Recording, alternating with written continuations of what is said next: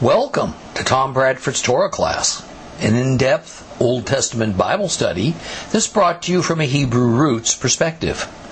This week's lesson is week number 47, the book of Revelation, chapter 21.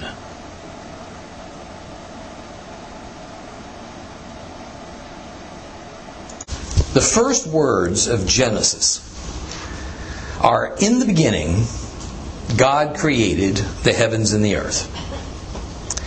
The first words of Revelation chapter 21 are Then I saw a new heaven and a new earth. For the old heaven and the whole old earth had passed away. If Genesis 1 is the book of beginning, then Revelation 21 is the book of new beginning. A sort of Genesis the sequel. Now we're going to have a lot to talk about in regards to Revelation 21 and 22, and some of it will be theological, some of it will be scientific. That combination may bother a few of you. However, it should not. Science and theology were not always polar opposites, even mortal enemies. Until perhaps 300 years ago, the brightest minds that studied the stars in the heavens and the nature of the earth, and they did so in the mindset that they were engaged in a process of discovering what God had done and is doing. What we today would call scientific method was not formulated to find a naturalistic way of explaining how the universe was just spontaneously created and, and, and, independently operates, but rather it was to investigate the physical cosmos in order to bring to light the order and the function of the God created creation. Now, N.T. Wright says that the essence of theology is trying to think straight about who God is. That is what Galileo, Copernicus, Sir Isaac Newton, and others were attempting in their inquiries and curiosity about the workings of the earth and the vast expanse full of both lights and darkness that floated above their heads. They were specifically seeking the relationships and the divine purposes of all these mysterious phenomenon. That is the same spirit in which we shall engage our journey of discovery into the new heaven and new earth, as described in Revelation 21 and 22. So, let's begin by rereading Revelation 21. Open your Bibles to Revelation 21. If, if, you have a complete Jewish Bible, it is page 1553. And follow along with me, please. 1553. Then I saw a new heaven and a new earth, for the old heaven and the old earth had passed away, and the sea was no longer there. I also saw the holy city, New Jerusalem, coming down out of heaven from God, prepared like a bride, beautifully dressed for her husband. I heard a loud voice from the throne say, See, God's Shekinah is with mankind, and he will live with them. They will be his people, and he himself, God with them, will be their God. He will wipe away every tear from their eyes. There will no longer be any death. There will no longer be any mourning, crying, or pain because the old order has passed away. Then the one sitting on the throne said, Look, I'm making everything new. Also, he said, Write. These words are true and trustworthy.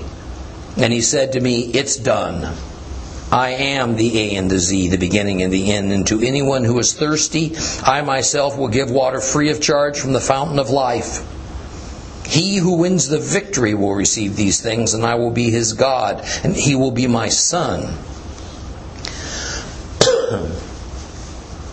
But as for the cowardly and the untrustworthy and the vile, the murderers, the sexually immoral, those involved with the occult and with drugs, idol worshippers, all liars, their destiny is the lake burning with fire and sulfur, the second death. One of the seven angels, having the seven bowls full of the seven last plagues, approached me and said, Come, I'll show you the bride, the wife of the Lamb. And he carried me off in the Spirit to the top of a great high mountain. And he showed me the holy city, Jerusalem, coming down out of heaven from God. And it had the Shekinah of God, so that its brilliance was like that of a priceless jewel, like a crystal clear diamond. It had a great high wall with twelve gates. At the gates were twelve angels, and inscribed on the gates were the names of the twelve tribes of Israel. And there were three gates to the east, and three to the north, and three to the south, and three to the west. And the walls of the city were built on twelve foundation stones. And on these were the twelve names of the twelve emissaries of the Lamb. The angel speaking with me had a gold measuring rod with which to measure the city, its gates, and its wall. And the city is laid out in a square, its length equal to its width. And with his rod he measured the city at 1,500 miles, with length, width, and height the same. He measured its wall at 216 feet by human standards of measurement, which the angel was using. The wall was made of diamond, the city of pure gold resembling pure glass. The foundations of the city wall were decorated with all kinds of precious stones. The first foundation stone was diamond, the second sapphire, the third chalcedony, the fourth emerald, the fifth sardonyx, the sixth carnelian, the seventh uh, chrysolite, the eighth beryl, the ninth topaz, the tenth chrysoprase, uh, the eleventh turquoise, and the twelfth amethyst. The twelve gates were twelve pearls, each gate made of a single pearl. The city's main street was pure gold, transparent as glass. Now I saw no temple in the city. For Adonai, God of heaven's armies, is its temple, as is the Lamb. The city has no need for the sun or the moon to shine on it, because God's Shekinah gives its light, and its lamp is the Lamb. The nations will walk by its light, and the kings of the earth will bring their splendor into it. Its gates will never close. They stay open all day because night will not exist there. And the honor and splendor of the nations will be brought into it. Nothing impure may enter it, nor anyone who does shameful things or lies. The only ones who may enter are those whose names are written in the Lamb's book of life. Now, because the relationship between Genesis 1 and, and 21 1 is self evident, then before we explore the new heavens and, and earth, we, that we might loosely dub the recreation, let's take a little bit of time to discuss the present heavens and earth that is the original creation. And I want to alleviate some of your worry right up front. This is not going to be a debate of old earth versus new earth, uh, young earth worldviews, and we're not going to essentially restudy the book of Genesis. Rather, we're going to have our discussion on the foundational basis that Seed of Abraham Torah class was formed. It is that the only credible way to understand the Bible is if we relent from trying to force upon it our modern ways of thinking and how we see the world and the universe. The Bible is cultural specific. That is to say, this ancient book was written by and to Hebrews. It was written in the context of their understanding of the world and the, and, and the universe at that time, not ours in the 21st century. It is their perspective that we're seeking to grasp. It is their priorities and concerns and values that, together with their language, form their unique culture. At the same time, the biblical culture in the, the first, say, hundred years from Adam and Eve, and then to the time of Noah, and then on to Abraham, and then on to Christ, and finally to John, it evolved and it changed. Sometimes centuries passed between the times of these several giants of the Bible. And just like today, as knowledge and technology advances in our era, it also advanced over those several centuries that the Bible covers. Thus, so did some of their viewpoints about the earth they lived on, and on the heavens, and to some degree even about God. See, we, we like to say today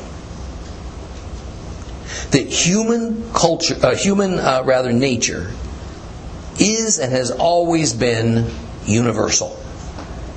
Human nature. And while that may be true, culture is anything but universal. Therefore, if we're to discover truth in God's Word, we must approach it by admitting that its precious words mean whatever it is that each book's author intended them to mean at the time he wrote them. So let's take a look at how those who wrote the Bible thought about the world and the universe from their cultural perspective. To begin, they made no separation between the natural and the supernatural as we do today. In fact, the way we think of the word nature or natural today is not only entirely different from what the ancients thought, it's different from what we English speakers thought only a couple of decades ago. If we look up the word nature in a dictionary, it says something on the order of all physical phenomena, including things like weather, organisms, landforms, celestial bodies, humans, and much more. Now, most of us wouldn't argue with that definition of nature. However, within the last 20 years or so, humans humans have been removed from the classification of being part of nature, and now humans are seen more as in opposition to or even an enemy of nature. But to the biblical writers, and to all the many peoples of the ancient Near East, the word nature had no such meaning. Rather, nature, to them, merely meant the inherent characteristics of something, that is, God's nature or human nature, for example. So we won't find the English word nature or its equivalent in the Bible, older New Testaments, which references animals and plants and trees and rivers and the stars or anything like that.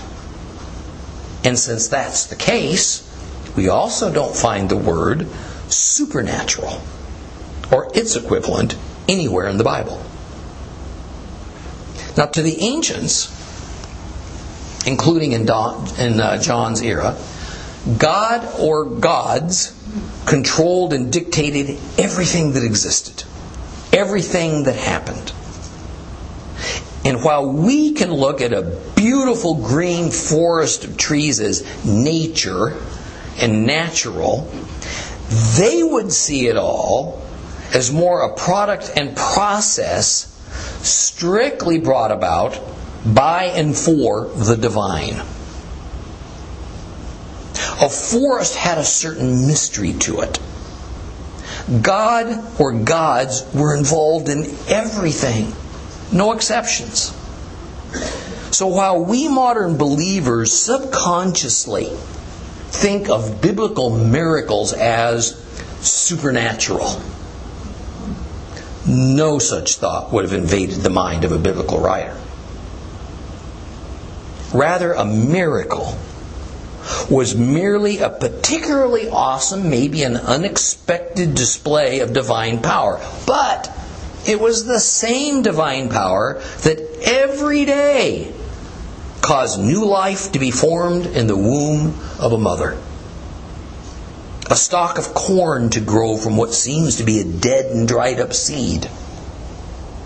Or water to fall from the clouds to irrigate crops and refill rivers. And especially as it concerns our study of the new heavens and new earth of Revelation and its relationship to the original creation of Genesis, we must also understand that when we read the creation story, it was not intended as a scientific journal article. There was no intent to explain how or even when things were done. But rather, it was all about who did it and what the purpose and the function of each and every component of creation was. Now, as difficult as it might be to wrap our minds around it, when we read in Genesis, for example, of the creation of lights in the sky, we read nothing about their material nature. Rather, only about their place and their purpose and their function in creation. In the case of lights, the Genesis passage says that they were created to inform humans about, uh, uh, uh, about signs. In other words, communications from God. And to help us identify seasons and days and years and to provide light for the earth. So it's all about the purpose and function. Today we can look up and think of those lights like the sun and the moon and the stars and even the planets as objects. Physical, tangible things. Some that with the right technology we could even travel to and visit someday. But the ancients had no such thoughts. The lights in the sky were simply light. How that light was emitted was of no interest. The moon, for instance, was a light. Only a light. That early astronomers, upon the invention of telescopes in the early 1600s, discovered that the moon was actually a tangible object and not just a, a ball of light that went through many phases over a month, that was completely unknown in biblical times. The ancients pictured the sky as this solid dome with light sort of embossed on it. They called it the firmament. And since Genesis tells us that God made this dome, and He did it for a reason, it was to separate the water above it from the water below it. The seas. Well, then what else could the sky be but something solid and impenetrable if its purpose was to hold back the celestial waters? They had no uh, technology to explore their assumption and see how God might have done this. Besides, their interest was not in how or when these things happened, but rather what the order and the function of these things were and where they, as humans, fit into all of it. And as perhaps one last example that hits a little closer to home. Later, when God gave to Moses the Torah, God provided a list of items that were permissible as food for his worshippers. Today, among those who are committed to eating kosher, many think that those items make up the healthiest of all possible diets. And that the reason God allowed certain animals to be eaten but not others is because of their health effects But that's not how the biblical writers thought about it. Illness and bad health for them was just a function of their relationship with their God or gods. Illness was seen as a punishment for displeasing behavior. See, they, they, had no knowledge of germs or bacteria or the human metabolism or cellular reproduction or any of this. Those items that Moses said were suitable for food was a dictate from the God of Israel for his own good reasons and nothing more. There was no real discernible logic to it.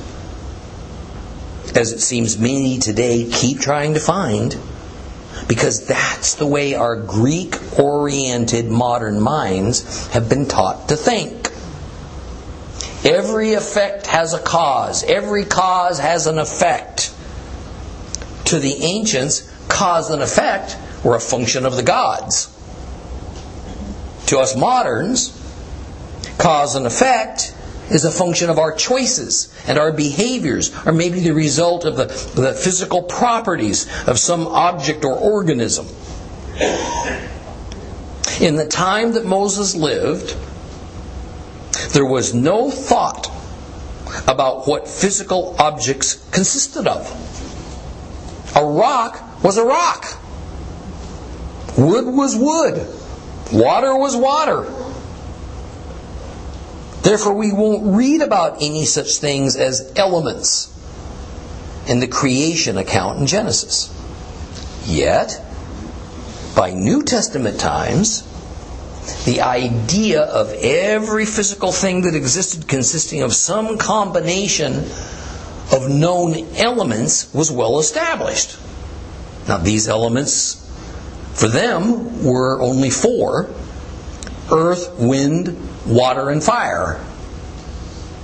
Even the Apostle Peter thought in terms of the earth and the universe consisting of elements as its basic underlying structure, and we're going to soon read about that.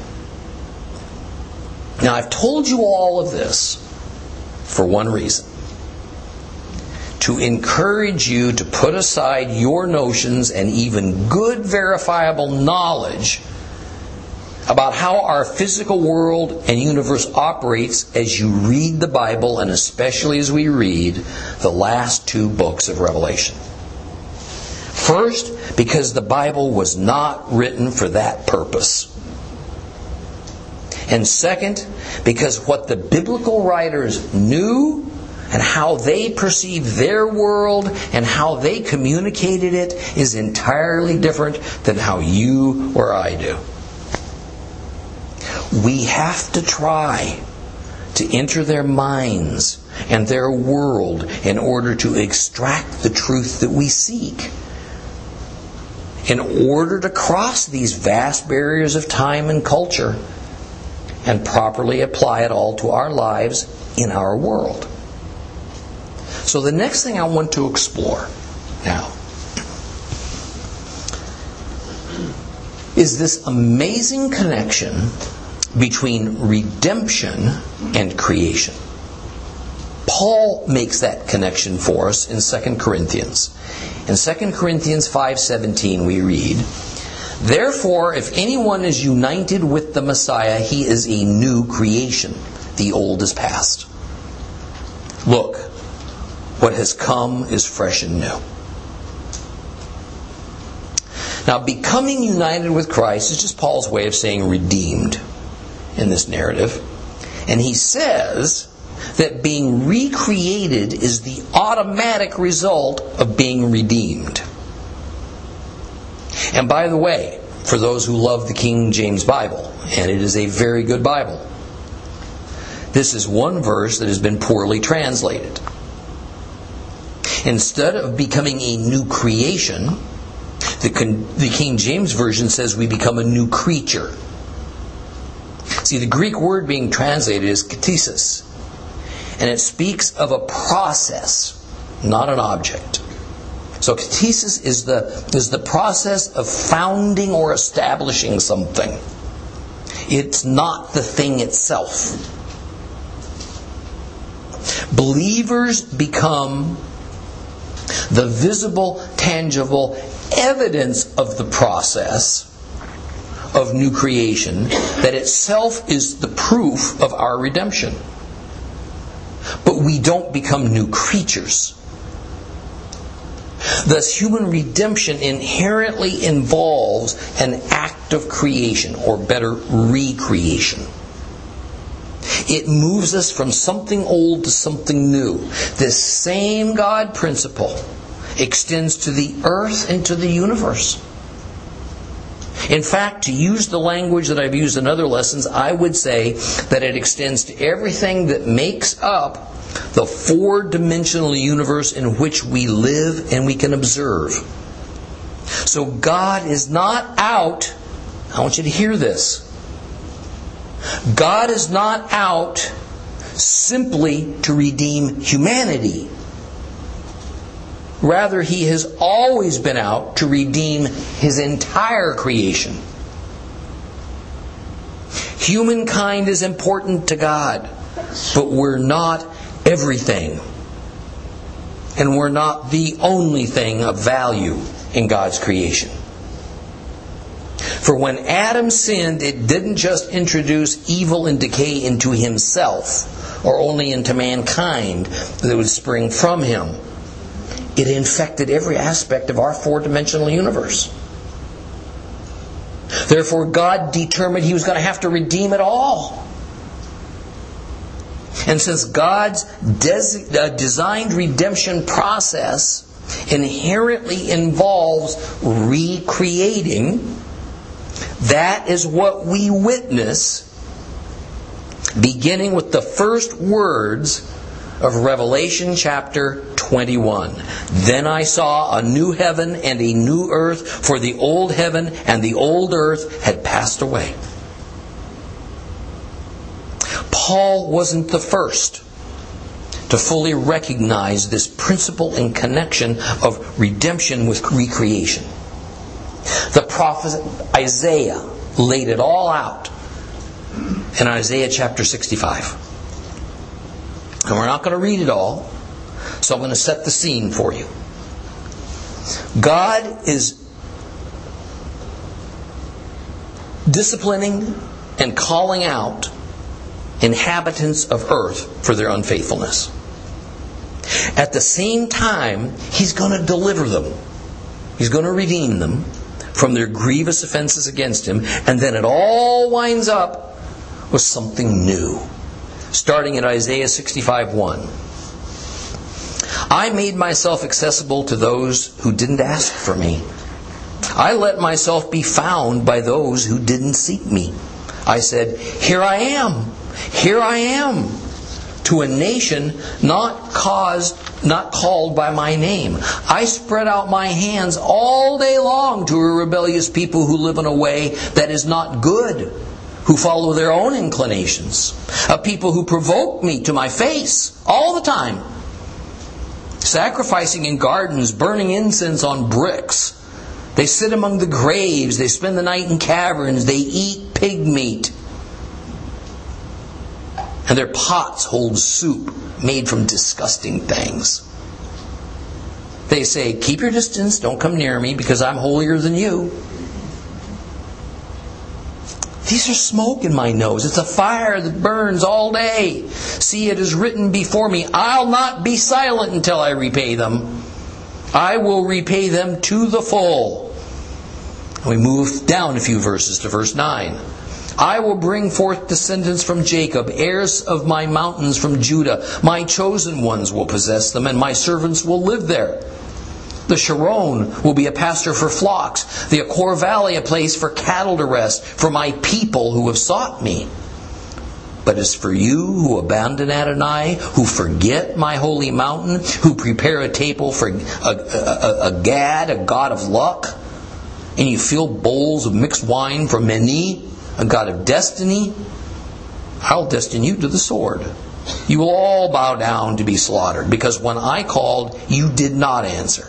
And when I spoke, you did not hear. But you did what was evil from my point of view and chose what did not please me. And moving down a little further. Isaiah 65:16. The someone on earth who blesses himself will bless himself by the God of truth. And someone on earth who swears an oath will swear by the God of truth. For past troubles will be forgotten. They will be hidden from my eyes. For look, I create a new heavens and a new earth. Past things will not be remembered. They will no more come to mind. That's a great promise. So even though I wonder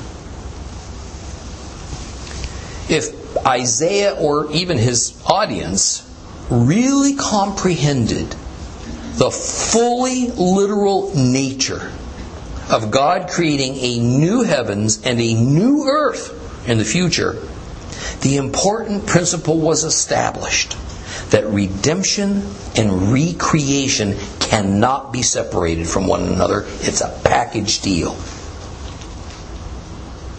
But we also must not overlook that Isaiah prophesied the creation of a new heavens and a new earth to replace the existing ones eight centuries before John's day.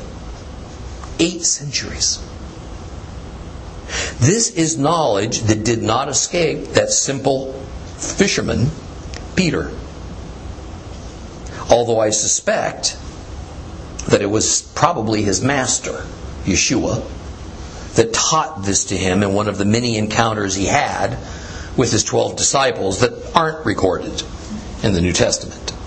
In 2 Peter, starting in verse, uh, chapter 3, 3, we read this Dear friends, I'm writing you now this second letter, and in both letters, I'm trying to arouse you to wholesome thinking by means of reminders, so that you will keep in mind the predictions of the holy prophets and the command given by the Lord and deliverer through your emissaries. First, understand this. During the last days, scoffers will come following their own desires and asking, So where is this promised coming of his? For our fathers have died, and everything goes on just as it's been since the beginning of creation. But wanting so much to be right about this, they overlooked the fact that it was by God's word that long ago there were heavens. And there was land which arose out of the water, and it existed between the waters. And that by means of these things, the world at that time was flooded with water and destroyed. It is by that same word that the present heavens and earth, having been preserved, are being kept for fire until the day of judgment, when ungodly people will be destroyed. Moreover, dear friends, do not ignore this.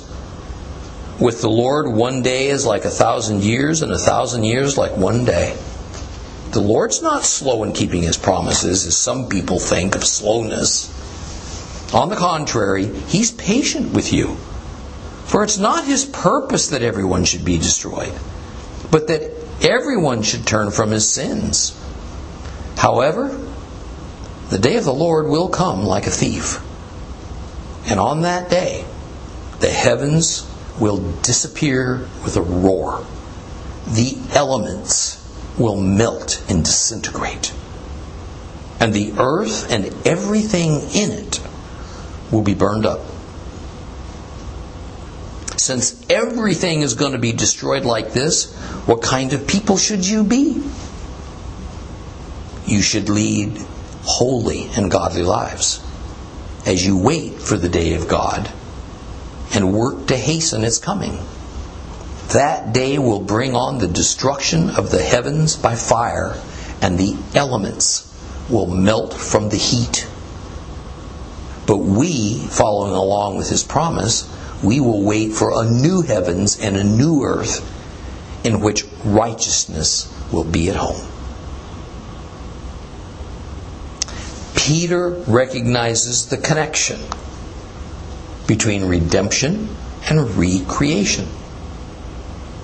He speaks of a literal new heavens and new earth. But what is even more fascinating is that because by his time, the belief was well established that all physical things were composed of elements, something that modern science certainly agrees with. He even gives us the means by which the old heavens and earth are going to disappear and a new heavens and earth will replace them. He says the elements that currently form all things are going to melt and disintegrate. And it'll be caused by intense heat. However, this is not something the redeemed should worry about. Rather, it's something we should welcome. Because he says, but we, following along with his, Christ's, promise, wait for the new heavens and new earth in which righteousness will be at home. That is, whereas the current heavens and earth have been irretrievably corrupted by evil and sin, and so that has become its nature righteousness is not at home in this universe. But the nature of the new heavens and new earth will be inherently righteousness. So the new heavens and the new earth will not be a redecorating, remodeling, or a thorough scrubbing of sin out of the old. While because of God patterns and principles, the new heavens and earth will have some familiarities, some similarities to the old. All will be brand new, right down to the elemental level. Now, I want to take a minute or two to tell you how scientists now believe creation happened. And after our discussion, I think you'll notice how biblically familiar it sounds. And believe me, on the one hand, scientists are thrilled to discover this creation process, but on the other hand, it leaves them with an uncomfortable dilemma that they have no means to solve. The dilemma is that lacking another explanation, something or someone has to have initiated the creation process, and whatever it was had to exist before it began. The most currently accepted theory of creation in the science world is that a long time ago, all matter and energy was compacted down to a tiny point. Essentially, that tiny point was the entire universe. Then, for some inexplicable reason, it exploded. And it expanded at an unimaginable rate. Now, what's important for our purposes today is that through years of scientific inquiry, the evidence is clear and consistent that the first elements formed in the universe, that is, those first building blocks of the physical, material universe, were the simplest ones hydrogen and helium. But those two elements still comprise the bulk of free floating elements in the universe today. But with the intense heat of that creation explosion still lingering, those hydrogen and helium elements, by means of the process of continuing fusion, added more electrons and protons to their atoms and they became other elements. And through that same intense heat, those and other newer elements, they fuse together with yet other free floating electrons and protons, and they became even more elements. And in time, elements like nitrogen and oxygen, carbon, even heavy metals like iron and gold were formed. Then, as the amount of them increased, they collided with each other. They clung together. Eventually, they formed enough mass to put gravity to work, and so larger and larger and larger objects in space emerged over eons of time. The point is this. While in no way was Peter speaking to us in scientific terms, and remember, when he spoke of elements, he was only thinking in terms of wind, earth, fire, and water, which scientifically speaking aren't elements at all. He had learned about the general process of the ending of the universe and the recreation of a new one, and he is passing it along to his readers. It was going to involve, he says, intense heat, melting what exists back into basic elements, and then using those elements in a reforming of the earth and the entire universe. Yet, as we're going to see in Revelation 21 and 22, the new creation bears striking differences from the original creation. Now, there remains one more issue I'd like to approach. The issue of the freedom of the creation to have choices, and even itself to create. Now, a hotly debated theological issue is this Does God's creation have a certain level of freedom divinely built into it such that while God actively oversees it all, directs and guides it all to his intended goals, can creation move forward and itself create? I'm not at all implying Darwinian evolution. Rather, it is that God made a very particular kind of creation that expresses His glory and His love. And love for His creation includes certain freedoms that He gave to it. I want to give you an example, example, an obvious example of that freedom, because it's inherent to humanity. God has given us the freedom of choice. This choice presents itself in two segments of our lives preference and morality. Within the segment of preference, we find such choices as the kind of ice cream we like, our favorite color, where we want to live, the job or career we choose, and, and so on within the segment of morality, it boils down to God giving us the freedom to choose to love Him or not, to trust and obey Him or not. But is it, but is it only humans that have such freedom? Can created animals have a level of freedom? They don't have moral choices before them, but I've had enough pets to know that animals definitely have preferences.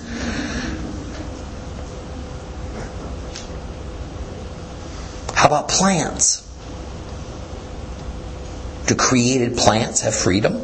Well, plant biologists are aware that plants can spontaneously evolve and develop their own insect resistance or develop a tolerance for cold or heat or even drought. It's not that plants have human like intelligence or that they make conscious decisions or that they self evolve in such a way completely independent from God's purpose for them.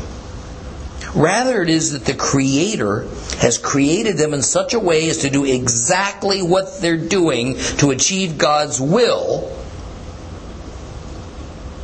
and it seems God has put some boundaries to how far that they may extend that freedom. For instance, a plant is not allowed by God to eventually develop a brain or arms and legs. And yet, God's creation that was not created on its own also cannot sustain itself on its own. It can only continue to exist by God's power. In his love for it. Colossians 1 14 to 17. It is through his Son that we have redemption. That is, our sins have been forgiven. He is the visible image of the invisible God. He is supreme over all creation because in connection with Him were created all things, in heaven and on earth, visible and invisible, whether thrones, lordships, rulers, or authorities. They have all been created through Him and for Him. He existed before all things, and He holds everything together. So it's my belief that God created His creation with sufficient freedom to itself create in a measured way defined by Him. To be clear, it's not the same type of creation that God did, who created everything from nothing. God's creation is finite, unless unlike himself, who is infinite, infinite. And it is God who ordered creation and God who gave everything its purpose and its function. So God's creation does not have the freedom to change itself into something entirely different. Something that God has not created it for. A spider can't become a lion. A tree can't become a fish. Soil can't become water. But tectonic plates can move. They can cause earthquakes, reshape continents. Sea levels can rise and fall, changing coastal geography. Mountains can erupt and erode.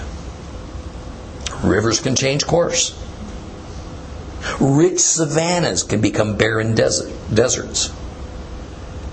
Stars can explode, sending their material into the vastness of space so that new cosmic bodies are formed. God has seen fit not to create a static heavens and earth that never changes, but rather one that constantly changes even producing new things from time to time. It's His will that it do so. Now, how about the new heavens and the new earth of Revelation 21? Will it too have this same built in freedom? Or will it be permanently static? Because it has been perfected. What can be achieved beyond perfection? We're going to eventually address that question, but one major thing will change upon the new heaven and new earth, and it's this the Torah will be no more. As of the recreation, of the new heaven and new earth, the law of Moses is abruptly abolished. Christ directly promised both that the Torah would remain in place and in force until the new heaven and earth arrived, and upon that event, end. Matthew 5 17 through 18. Don't think I've come to abolish the Torah or the prophets. I've come not to abolish, but to complete. Yes, indeed, I tell you that until heaven and earth passes away, not so much as a yud or a stroke is going to pass from the Torah, not till everything that must happen has happened. You see how this all pulls together? The conditions of the earth and the universe are going to be so radically different the Lord's determination, even having the law of Moses will no longer be appropriate. Remember, the main purpose for the Torah is to reveal God's holiness and sovereignty and to set down rules of behavior for his worshippers and a justice system to deal with the violators. Further, it sets up a system for atoning for bad behavior, sin, and so being able to return to peace with God. Redemption. But perhaps the reason it will no longer be needed is because humanity will no longer sin. But how is that possible?